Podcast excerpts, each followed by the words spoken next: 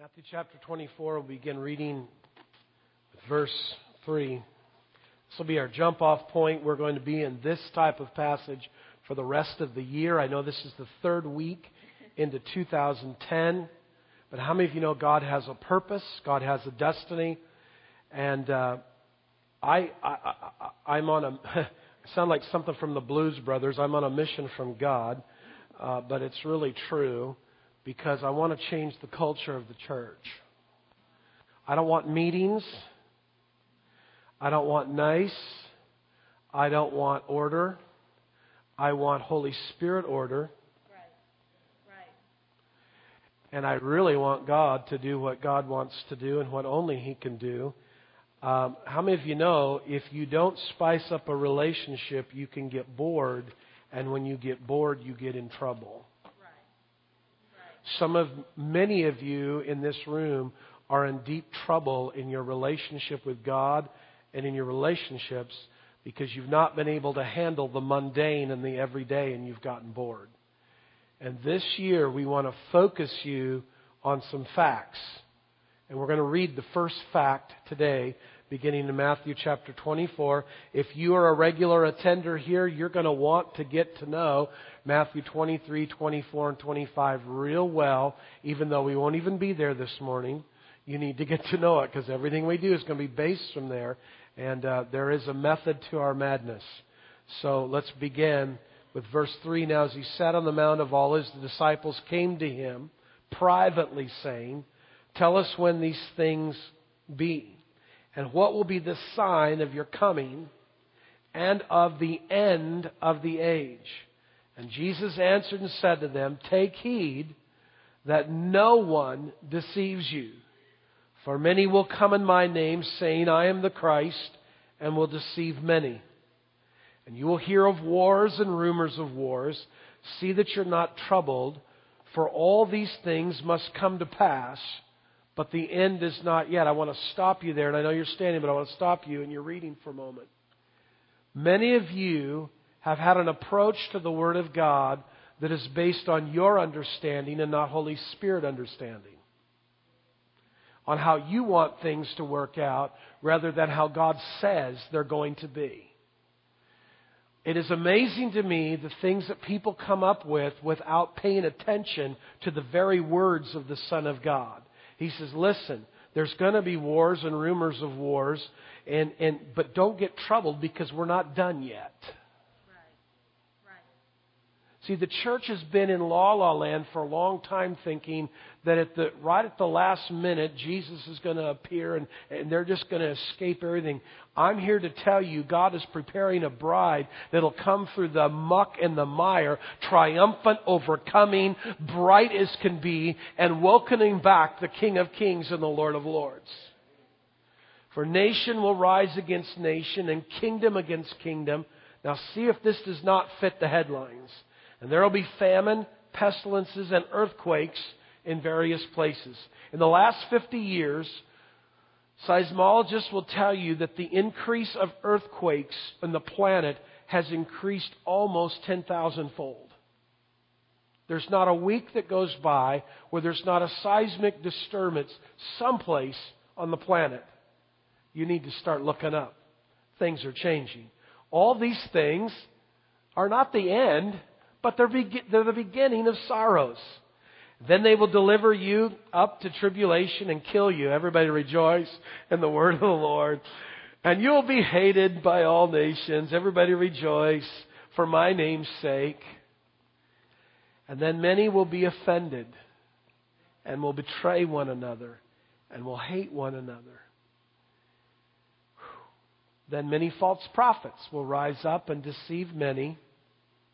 I just want to tell you something. The best, the quickest way to be deceived is to be ignorant of the Spirit and of God's Word. That's the quickest way to do it. Here's the verse. And because lawlessness will abound, the love of many will grow cold. But he who endures to the end shall be saved. And I love this. And this gospel, and check this out, will be preached.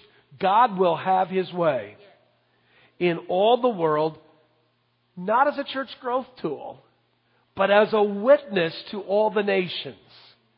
And then the end's going to come. I love the end because the end is really the beginning. Right. Now go backwards, go to your this way to Hosea. This is where we're going to find ourselves today. Hosea chapter 2, beginning with verse 14. The only verse we're going to read today. Hosea 2:14. It's in the Old Testament if you're looking. I hear a lot of page rattling. It's in the Old Testament. You can go to your front concordance and find. That's what I do. I just know. Hosea 2:14. Therefore, behold, I will allure her, and I will bring her into the wilderness. I'll speak comfort to her, and I will give her her vineyards from there, and the valley of Achor as a door of hope, and she shall sing there, as in the days of her youth, as in the day when she came up out of the land of Egypt. Jesus, I ask for your help. I ask for your grace. I ask you would penetrate our thinking today. In Jesus' name, amen. You may be seated. A couple of weeks ago, I was in the Word and I had come across a scripture that I began to pray it began to take hold, and it led me to this year. I already, in three weeks of this year, I have read and reread the book of Hosea to the point that its pages are about to fall out. But in Philippians 2:13 it says, "For it is God who works in you, both to will and to do His good pleasure." I began to realize that anything that really truly happens in our life of any significance is not something that we plan is not something that we decide is going to happen, but it's what God does in us. It's how God works in us. And He doesn't work in us to do our pleasure, but He works in us to do the pleasure of God. Now, Hosea the prophet is known as the prophet of restoration. And of all books in the Bible, Hosea gives an accurate description of God and His love toward man and how it operates. And as you know, we dealt in December about sentimental love and sentimentality. And Hosea is going to cure this sentimental approach to God. Because there's many people that have a sentimental or a feeling based approach to God in this way. They either believe that God doesn't have any emotion, or that they believe God is only angry, or God is just kind of a ditzy God. You know what I mean by a ditzy God? He's just up there and he's kind of, you know, you know, Doris Day is one of his angels up there and she's singing, whatever will be, will be. And that's just kind of how we envision God. Well, I want you to know that God is not a sentimental God, but He is an emotional God. And the more we understand His emotions, the more we understand how He thinks, the more we understand how He loves, the more different we will see ourselves, and the difference will be then in how we live. Now, as we begin to approach Hosea, I just want to lay some groundwork so that you will understand. Hosea is a model of radical spiritual formation. And it is also a model of dynamic depth and spiritual transformation. It's one thing to have spiritual formation, but it's another thing to be transformed. Paul would write in the book of Romans in chapter 12 verses 1 and 2, he would tell them not to be reformed because the assumption is if you're here this morning and you know Jesus, you've already gone through a radical reformation. You've been reformed. The Bible says that you've been born again. You have gone from darkness to light, from death to life. But the problem is, most believers, especially in America and in the teaching of the Word, we don't bring people from reformation into transformation. And Paul says to be transformed, metamorphosed, like a caterpillar that weaves the cocoon and comes out a butterfly. Most of us have weaved the cocoon or looked at it, but we've not been transformed. the only thing that can transform me is not my knowledge of the Word or my reading of the Word or my even going to church. The only thing that can truly transform me is the love of God and the nature of God's love working in me. And you're going to hear a lot this year about the love of God. You're going to hear a lot about how it relates to our getting ready to be an end time church, a bride that is getting ready for a bridegroom who is not ignorant of the devices of the enemy, but is standing straight and tall and means business. Now, it is the model of the heart of the gospel that the modern church must come back to. The assessment of our departure from God as He would see departure and the radical grace of God that we struggle to understand and communicate. If there's one concept I think that the church of Jesus Christ, especially in America, has no clue of, that is the grace of God. We've written a lot of books about it, but we don't understand it. We don't understand how it operates. Therefore, being good human beings, we kind of make things up as they go. Is anybody out there? Now, I'm going to forewarn you uh, on the north side, I'm going to get into issues. I'm a meddler, and I like to lift up the manhole cover and see what's down in the manhole. I like to pull up the carpet and see what you've swept under it. I like to open the closet and see what skeletons are rattling around there. You say, I don't want my skeleton. Yeah, you do. You need what Brian said the first Sunday this year. You need some of those bones to start rattling around and to be resurrected and God to do something in you that's never been done. Now, the heart of the culture of the kingdom of God is what we think we have when we think we have it all figured out, God then reveals himself and voids out much of what we thought was black and white, even. So I want to first of all deal with radical spiritual formation. First step in that is that we have been brought out of bondage. The writer Hosea is going to deal with this very clearly when he deals with, with this, with Israel and her spirit of adultery spirit of harlotry. But the first thing we need to understand is our Reformation started when we were brought out of bondage. We were captive to the devil. We were captive to his minions. We were a product, as it were, of hell. We were in slavery to the, you know, and I see this. Can I go down a bunny trail for just a moment? and I want to say this with God's grace, but one of the most damnable heresies that has come into the church today is the whole idea that there's no hell. Because if there is no hell, then there's no devil. And if there's no devil, then why in the world am I acting like I'm acting? Come on.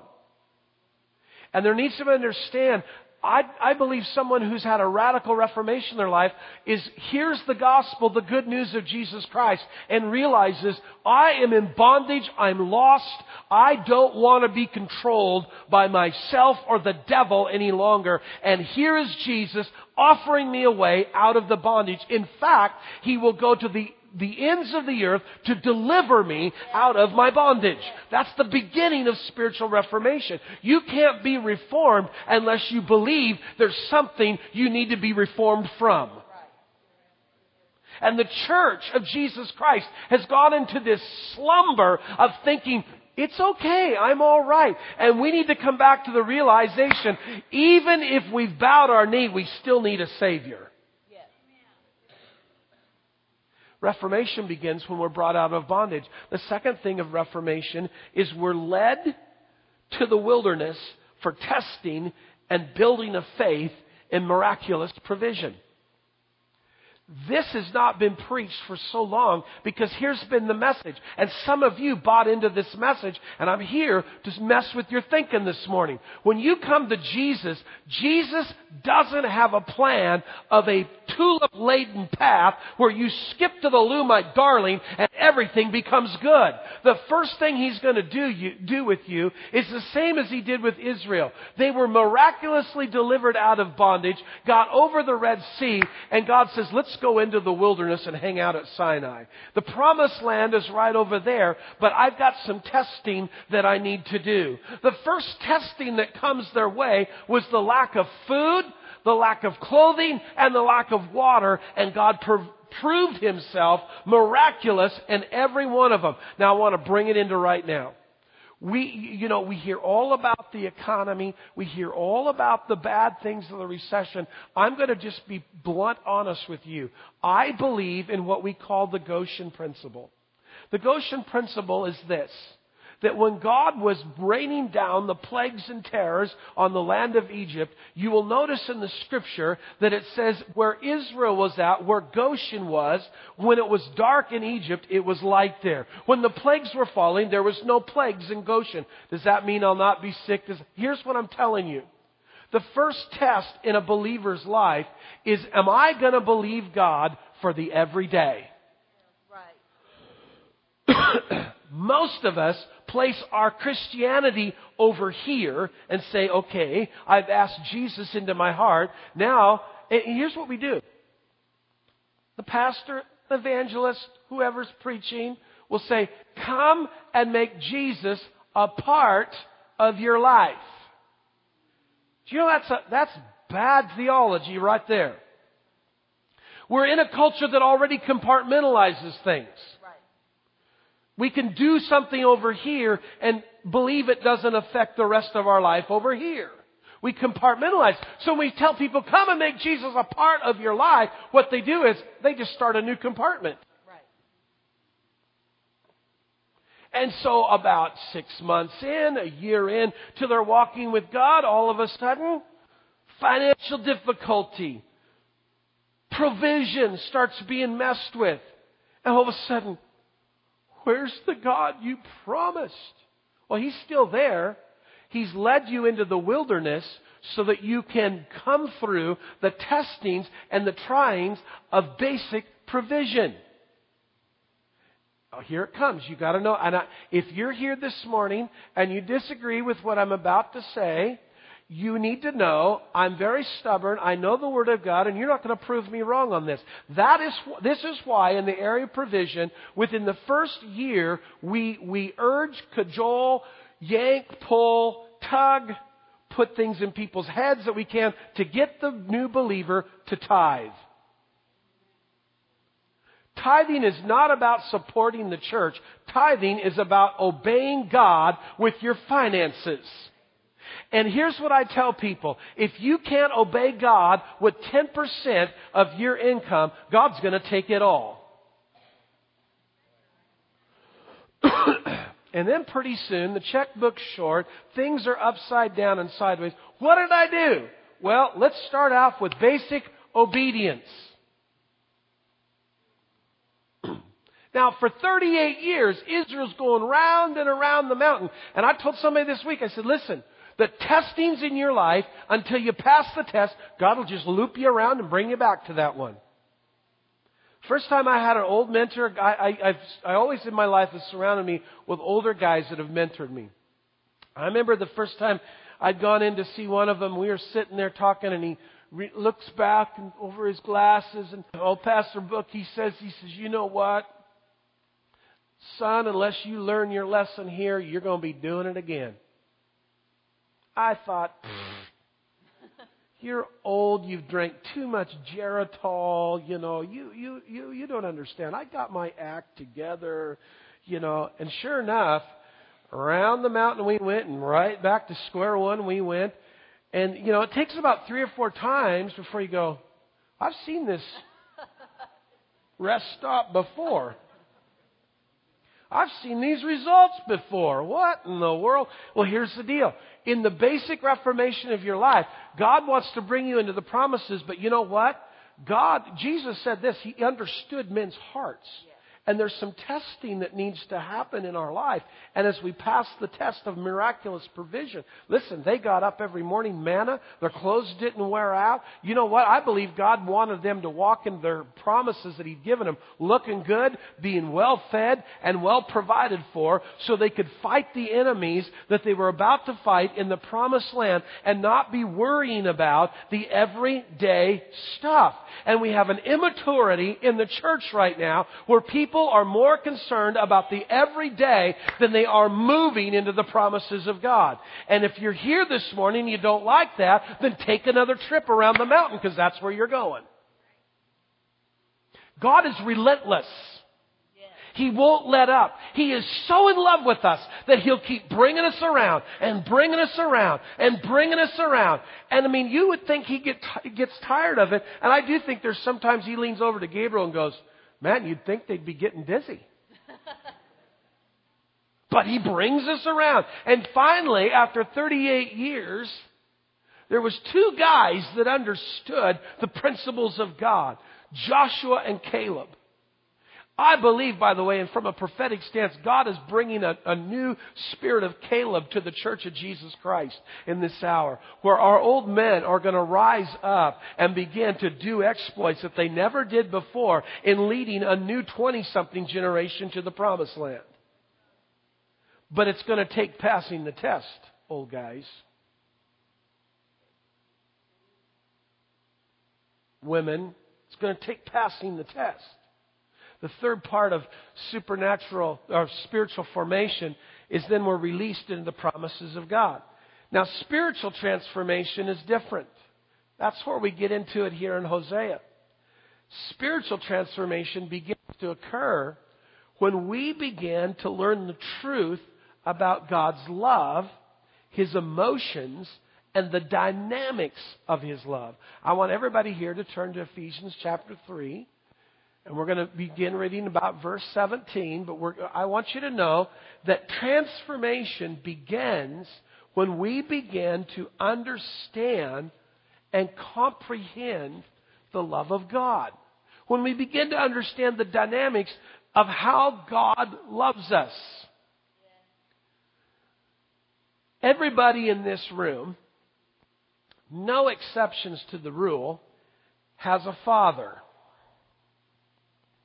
it's biologically impossible for you not to be here, not have a father. Correct? Now, I, I know I might not have done well in those classes in college. Those are the ones you slept through. But let me tell you, basic biology I got down. Everybody here has a father. Now, you may not even know your biological father, but there's somebody in your life that you have called dad. And here's the deal how you understand that Father love will be the first hurdle of transformation you have to get over in being transformed because God has a dynamic of love that is called Father love that you have to embrace and walk in or you're not going to make it. John 17, 23, Jesus is praying, and, and, check this out. Most people can't handle this. They, they think it's just absolutely sacrilegious. But this is Bible. John 17, 23, Jesus prays, Father, that you would love them like you've loved me. I want you to think about this. We all get the Trinity and how the Father loves, you know, and gave His Son and how much He loves Jesus. Can I tell you something point blank? God loves you just like He loves Jesus. And some of this room are going, hmm, I don't know. That's, you know, that's a little much. That's a little. Well, why is it a little much? That's what Jesus said. The problem is, we allow the love of God into our life based on many times a relationship we've had with our earthly father. Now you got to understand, I know of what I speak because many of the, the kids and the people we've dealt with in Portland, we went into the streets to get. And I can tell you, I mean, we've had girls live in our home. We, we've, we've, we've, you know, when marriages have busted up, we brought the guy in and put him in the back bedroom and said, man, we're going to ride through with this. And every time we get to this point of their transformation, we come back to, I hated my dad. My dad abandoned me. Um, there's no love. I didn't experience love. And I can tell you, as a, from, from personal experience, if you don't understand the love or have not received the love of an earthly father, when you come to God, there's going to, the first transformation that's going to have to take place in you is to embrace that there is a father in heaven who loves you absolutely unconditionally and that you can't make him love you more than he does right now. Period. He's not going to go in love for you. He loves you more than anybody else could love you. His love is eternal and it's never going to change. So transformation begins, we're at spiritual transformation there. Next slide. We're, we, anyway, she'll find it. Uh, it's learning the truth about God's love, His emotions, and the dynamics of His love experiencing the depths of His love, the boundaries of His love, and how He really sees us and feels toward us. Most of us, again, go back to the dynamic of an earthly father. We all knew our dads, those of us who grew up with a dad in the home, I knew I had to assume that my dad loved me because Scottish men didn't really tell, talk much gooey language. it was get your carcass out of bed, go to school, and if you screw up, I'll hurt you when you get home. That's pretty much how it went.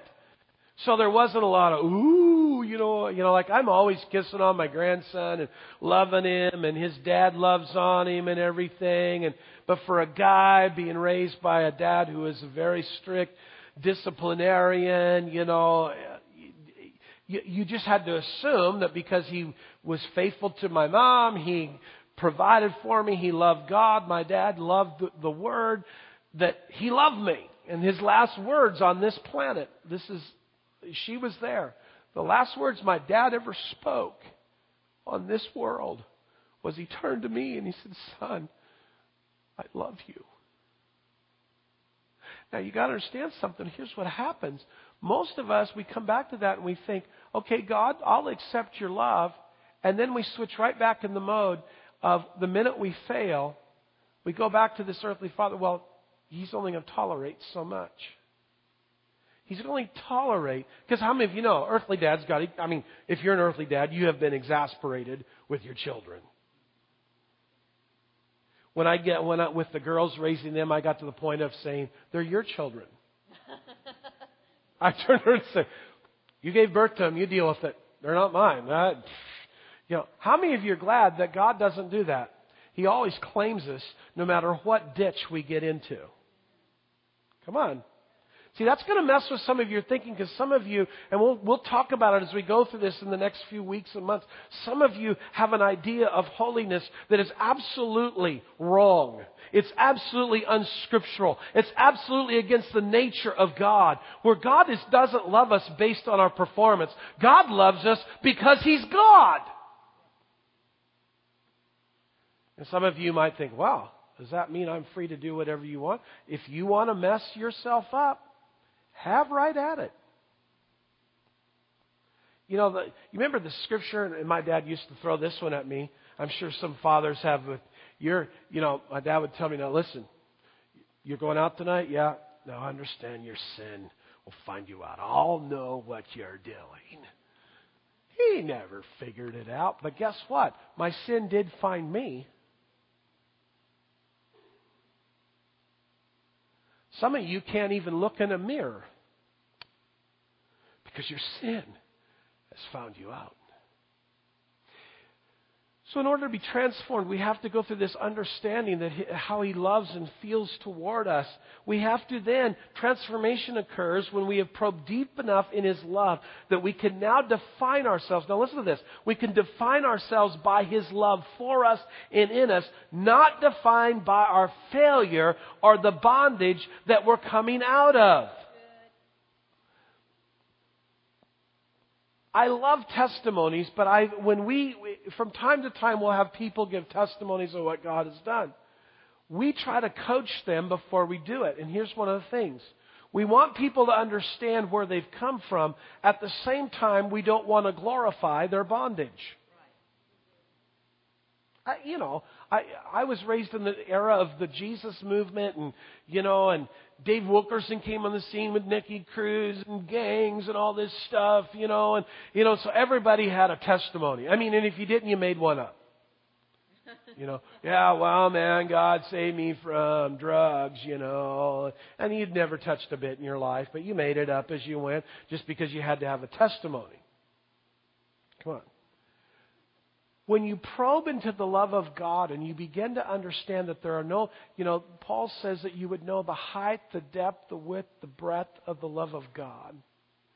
And you probe deep into God's love, you begin to understand in God, you are not defined by your failure. You are defined by His love. Some of you have a hard time with that because you've been taught that your failure is the ultimate importance. Let me tell you, God's love is ultimately important because His love is the only thing that is going to stand there on the day of judgment. Now, see, one of the things we're wanting to do is to paint a picture, a biblical picture for you of God and then of His Son, Jesus Christ. Because when we read to you out of Matthew 24 that many will be offended and betray one another, the first offenses that are going to come are going to be in the house of God. They're going to be offended at the Jesus that begins to reveal himself in the last days, who is no longer a baby in a manger or some little lamb or some, you know, sick looking shepherd with a staff and a lamb. He is going to come as a warrior. He's coming to rule the earth with a rod of iron. And you gotta understand something. If you're not grounded in how He loves you and cares about you, you're gonna be offended at Him, at the church, and what's going on in this earth. And so you have to probe deep and understand that God does not define you by your failure. He defines you by His love. I am, if I am going to be defined, see, and here's what the, Ooh, bunny trail. Let's go down it. We all know people that have failed in the pulpit, they have failed in the in the in the church. And isn't it amazing? Now now walk with me for a minute. Isn't it amazing how we want to put labels on people? Oh yeah. He that pastor over there, he did a no no. And we define people by their failure. Now, obvious, one of the things that, that, that I'm going to be dealing with privately, I'm going to be bringing some of our kids, I'm just telling you publicly, from the north side together. We're going to sit down, we're going to go through the Bible, and we're going to look at how God deals with leaders that don't repent. Now, and here's the deal God doesn't deal in anger he constantly allures. At the same time, we are required for in order for repentance and healing, there are times that Jesus that the word says, listen, you don't fellowship with this person. Paul says in 1 Corinthians 5, he says, listen, we're going to turn this one over to Satan for the salvation of his soul. He comes back in 2 Corinthians by chapter 2 and says, whoa, you've done enough. Just, he's repentant. Get him back in here. You love on him. You give back to him. You restore him. Why? Because God's ultimate is not about punishment. God is constantly about a heart of love that says, I'm a restorative God. I'm a God that restores. I'm a God that redeems. I'm a God that releases from bondage. My ultimate is to set people free, not put them in bondage. Some of you in this room, you get messed up and you think, well, that means there's no rules. Friends, love is a rule unto itself. In fact, Paul would write that the love of God constrains me. It keeps me from doing certain things because I don't want to lose His love in my heart. Here's the thing. you know, it's it's like it's like the, you've probably heard the story of the old couple that are driving along in the pickup truck, you know, down in Mississippi, and they're driving along, and they're in their late sixties, and down the road, coming right at them, is this hot rod car. And it was back in the days of the bench seats. And here's a kid driving that car and his girlfriend. And she's just tucked up right next to him. And I mean, her arms are around his neck. And she's kissing on him as they drive down the road. It looks like a two headed monster behind that steering wheel. And the old gal in the pickup truck, she's in her late 60s. Her husband, you know, they're both kind of, they're old. And, uh, she looks over at him with, and she says, How come we don't do that anymore?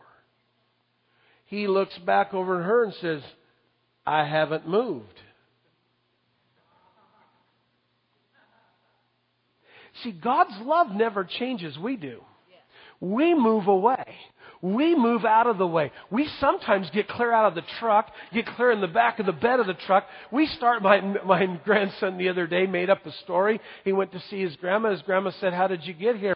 It's Elizabeth's mom, so it's his great grandma. He says, great grandma, I hitchhiked here. And we're all looking at him like, you did not. He just learned the word hitchhike and he thought he'd throw it out there. Some of us right now are hitchhiking in our relationship with God because God hasn't moved, but we have. God never moves from his position of love. He never changes. He's the same yesterday, today, and forever. And his love never changes for us. We're the ones, through our decisions and through the circumstances that we allow, we move and we change. Got to get off that bunny trail. I'll be there too long. Transform then to a point where the wilderness of our lives becomes a process of learning to lean on Him. And I love that scripture in Song of Solomon chapter 8 where it says, Who is this coming out of the wilderness, leaning on her beloved? Many times we come out of the wilderness of things in our life, and we are all going to go through wildernesses. It's, it's essential that we do. But we come out and we look like we've been run over by a Mack truck. Clothes are ripped and torn. We got gouges out of our flesh. And, and you know, and we're always ready to share with people what's, how you doing. Oh, it's not good. I, Can I, can I be honest with you? And you'll, everybody say, I love Pastor. Well, I just want to, come on, that was not a lot of energy there. I ain't changing, so you just need to hang in there. Here's the deal. It's hard to listen to somebody complain. How you doing? Oh, I tell you, it's just terrible. It's terrible. The cat and the dog, they're at it. My mother-in-law. my wife. Let me tell you about my wife. Oh, my wife. And you just want to say, uh, are you breathing? Yeah, well, rejoice. You're breathing. Did you make it up today? Oh, yeah. Rejoice. There is worse things than you're at right now. You see, when I understand that God takes me through things so that I will learn to lean on Him in the processes of my life. And I learn to lean on Him in the wilderness. And the biggest thing that we learn in the wilderness is the soft voice of God saying, Come here, come here, come here. A couple of weeks, I'm going to read to you a story that, that has been, that, that was literally, you've probably heard it before, but it was written by a man by the name of Edward Miller. And Edward Miller wrote a parable of, of that I'm going to read to you in a couple, three weeks that will change the dynamics, in, I hope, in your life about the wilderness. But in the wilderness, God aims to speak to you. And I think we, that's the process of transformation. Now, very quickly, because we're running out of time, how many of you you're with me? I'm going to back in the back, I want you to let me tell you what slide to skip to, and we're going to we're to move into this. Um, I want you to go to a, it's called mess. The mess. Go to the mess.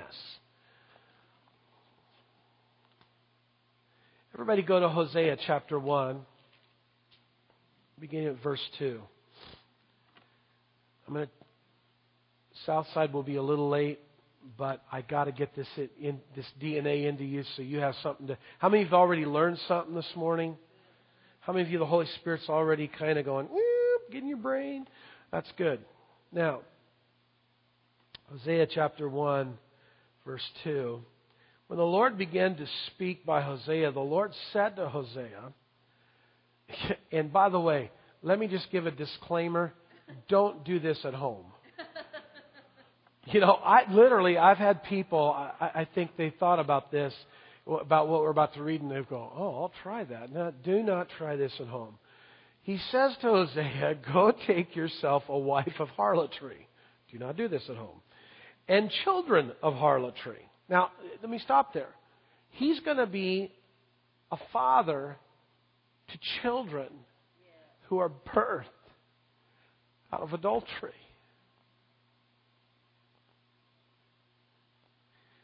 Wow. For the land has committed great harlotry, and then he defines, and in, when we get into chapter 4 of Hosea, we're going to talk about the spirit of harlotry. It is an actual spirit and we're going to have a deliverance service, and we're going to cast that sucker out of some of you because some of you, you haven't committed physical adultery, but you've committed adultery of the heart in your re- dealings with God. Now look at this. By departing from the Lord.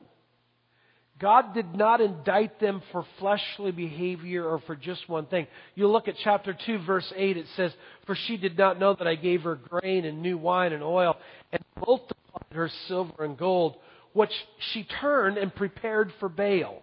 And in verse 13, he talks about Baals, plural. How many of you know we can have more than one God and really be messed up? Now look at this. You know, and by the way, can we go to verse 13? I just got to get it out of the way. Just this is just a cleanup. We're going to clean up the desktop here real quick. Verse 13, he says, I'll punish her, chapter 2, for the days of the Baals to which she burned incense. She decked herself with her earrings and jewelry and went after lovers, but me she forgot. Now that, I've had people come and say, see, I told you we shouldn't be wearing earrings and all this jewelry. That's not what it's saying. It's saying she decked herself out for somebody other than God. Let me tell you, let's just clear it all up. How do you feel about makeup, Pastor? Listen, every barn needs some paint once in a while. Go for it. Just get it done. I mean, some of you may need some spray paint. I don't know. But just do it. Here's the deal. It's what's on the door of your heart that God is most concerned about. Let me tell you something. We're dealing with a culture that's trying to define itself by its earrings, and we need to quit looking at that and look at them in the eye and look at their heart. Don't start taking stuff out of context and making some of your dumb holiness rules. Listen, God was most concerned that their heart had departed from Him. He was upset because He's so in love with these people. He says, Hosea, take for you a wife of harlotry and children of harlotry because Israel has done this. She has departed from me. She has left me. And let me define the mess.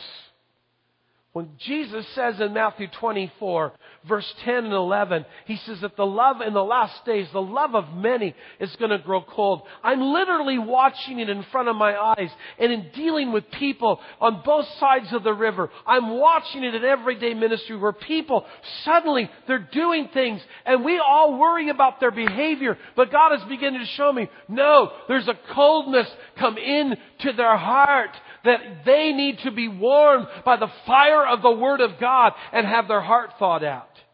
Because you can change your behavior and still be cold to God. Some of the nastiest people I've ever dealt with in church were people who had never committed quote unquote a sin, but their heart was so far from God that they were nasty to deal with.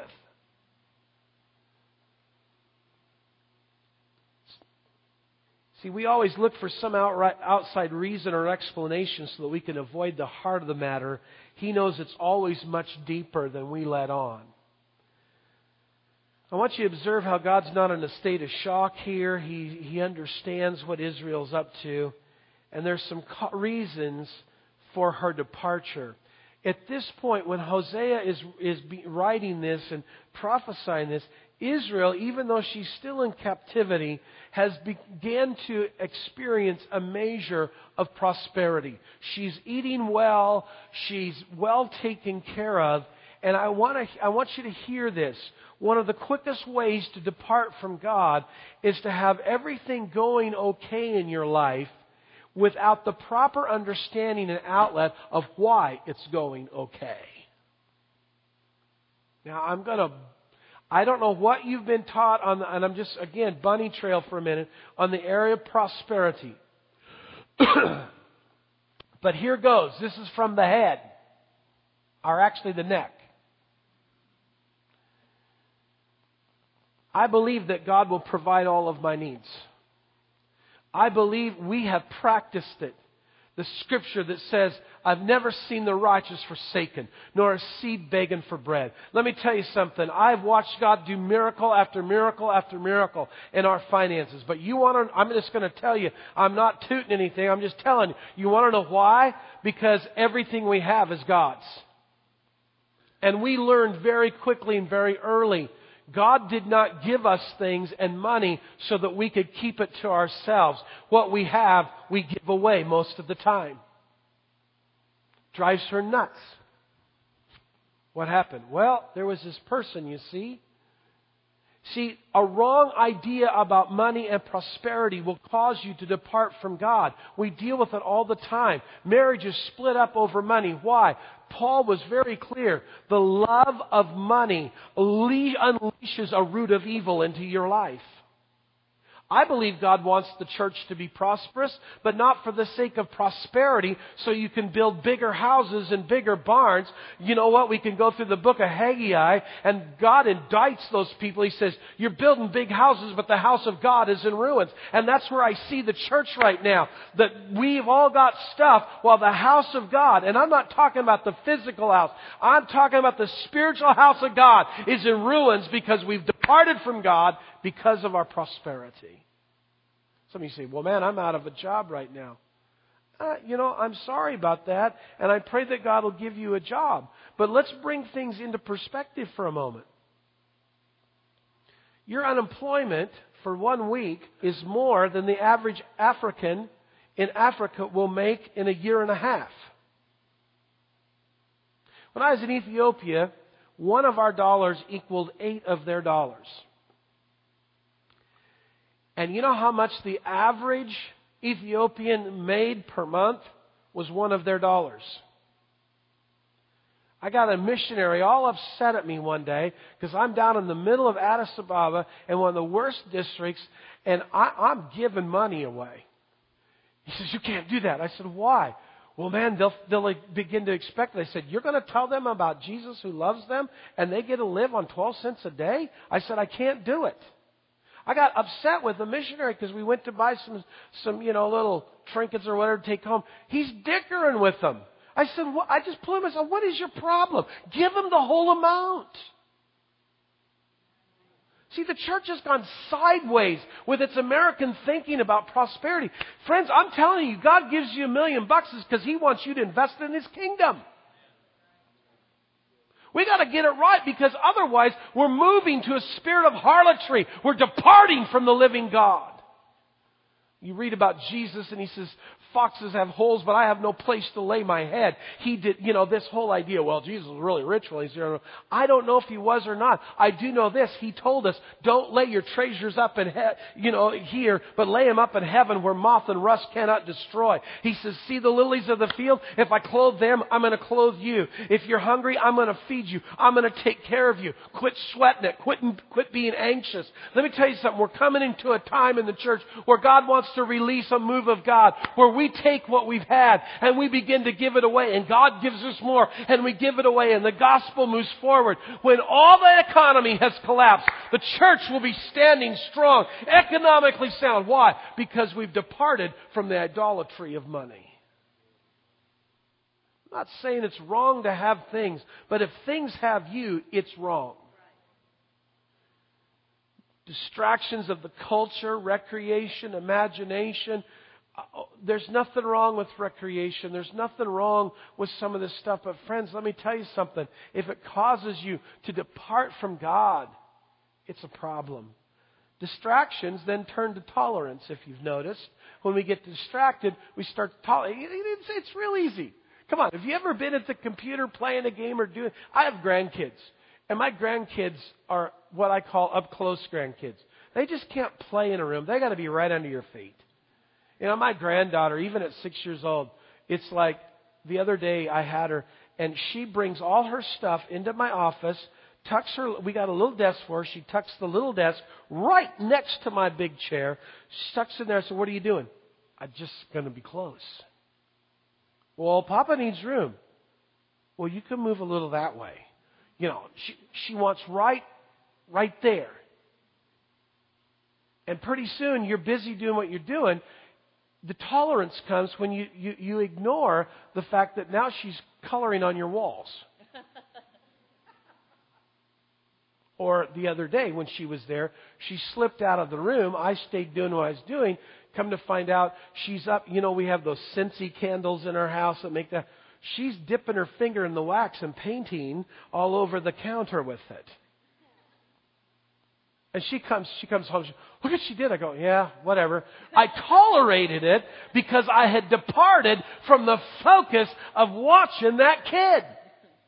And when we begin to depart from things, then we start to tolerate things. And when, then when we start to tolerance, tolerance leads to going through the motions of a relationship with God, which means we get into a ritual, and the ritual leads to compromise. And then compromise leads to idolatry and a type of spirituality that leads to the worship of demonically based things instead of God breathed things. Now I'm going to close with this. How many of you'd like to see our church grow? Well, let me tell you something. I don't want it to grow because of something we do. I want our church to grow because number one, we're preaching the Word and we're living by the Word and we're worshiping and God becomes attractive to the heart that is broken and the life that is wounded. And God becomes so attractive to you that you want to share Him with somebody else. I think we're coming into an era in the church when all the good programs aren't going to work anymore because we've seen it, done it, and had it all. But there's something they haven't seen, haven't done, and that is a pure dose of God into their life. And ritual has got to end. I can promise you one thing. By the end of this year, what you call your church won't look like what it was this morning. I hope it scares the living daylights out of you. Because let me just tell you something. There's coming a day when people are going to need umbrellas, brother. Because there's a rain coming to the church, God called it the former and the latter rain. It's coming, friends. God's going to pour out His Spirit in such a way that some of you are going to be embarrassed about how you acted in church. You're going to be embarrassed how you act in your home because the Spirit of God is going to come on you because you've fallen so deeply in love with God, you don't care anymore. Karen, come play to give them hope. Let's stand.